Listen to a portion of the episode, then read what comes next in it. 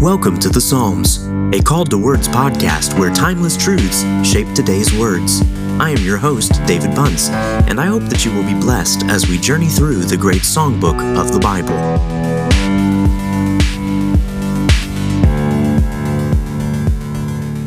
The majesty of God is brilliantly declared in His creation.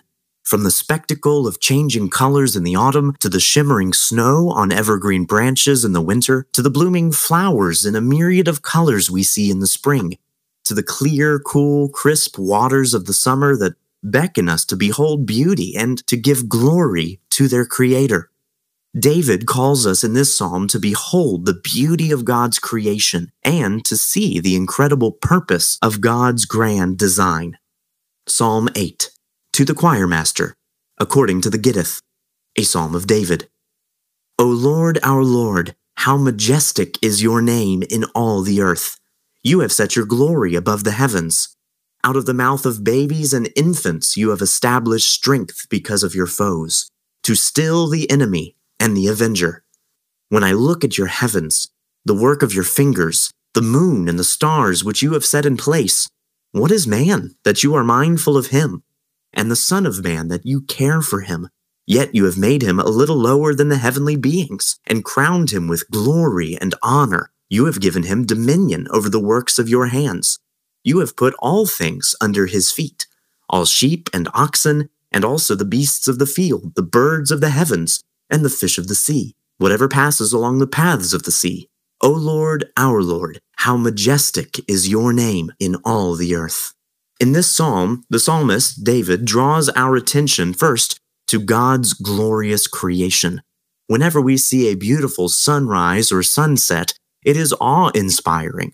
But it's never intended for us to merely stop at the majesty of what we behold, but to then think of the majesty of the one who created it.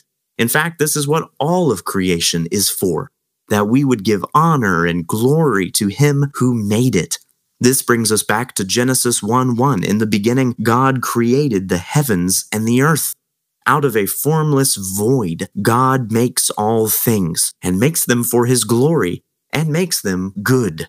He makes male and female, man in his own image, imago Dei, made in the image of God. And the psalmist is astounded by this.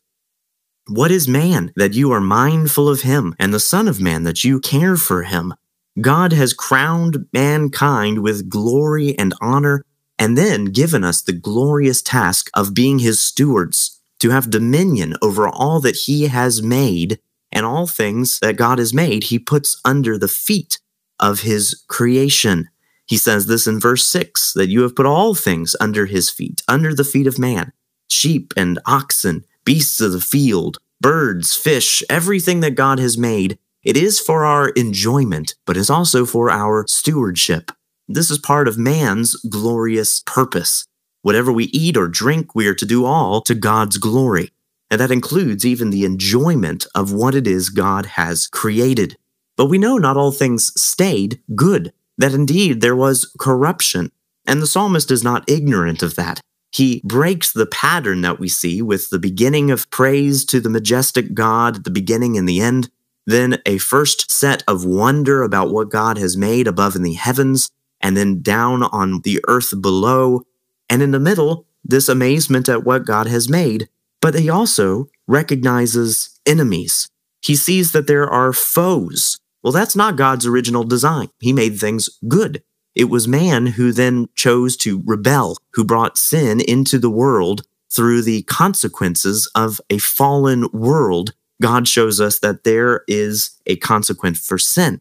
Sin will always corrupt even the most beautiful and the most glorious things that God makes.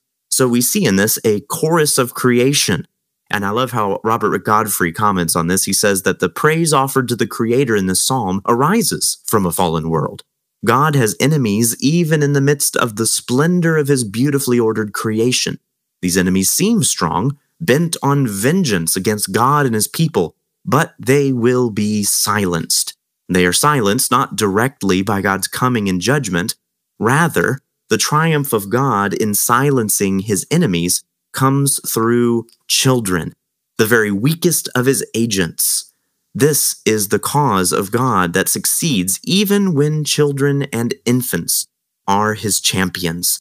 Spurgeon comments on this and says, How often will children tell us of a God whom we have forgotten? Did not the children cry, Hosanna, in the temple when proud Pharisees were silent and contemptuous?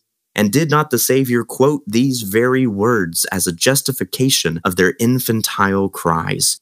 What a great and glorious reminder to see in this psalm that even as God has set his glory above the heavens, outside of everything that we could ever comprehend, we see his works that he has made and placed in the moon and the stars, and we come to him recognizing there is yet one group that will praise him. The mouth of babies and infants will be the ones that he establishes his strength through. It is always the weak that God uses to shame the strong. The enemies and the avengers think they may have an upper hand on this majestic God, but he always shows them that his way will endure, even when it is through the smallest of lives. This is a glorious reality and should bring us to worship and to see the beauty of God's glorious creation, and then to take seriously the stewardship that we have as man's glorious purpose comes to fruition in giving God, the majestic one, the creator, the designer, all of the glory and praise that he deserves. What a wonderful reminder. As we look at those beautiful sunsets, we should think of the one who is majestic and created them all. Let's pray. Father, we thank you for your glorious creation. You are majestic. Your name is in all the earth, and it is exalted above all the earth. Father, we thank you for making us with dignity and honor that you have made us in your image, and that the value of every single human being is grounded in that. Whether we realize it or not, we are made for a purpose, and you have put all things under our feet for our stewardship. May we do so for the glory of our King, for the care of our sovereign Creator, and that your name would be held as majestic. We worship you and thank you for this psalm, for your word that challenges us and that enables us to serve you, and to praise your name. Amen. Thank you for listening to The Psalms, a Called to Words podcast. For more content, just visit calledtowords.com. I hope you will join us again next time for more riches from the Psalms.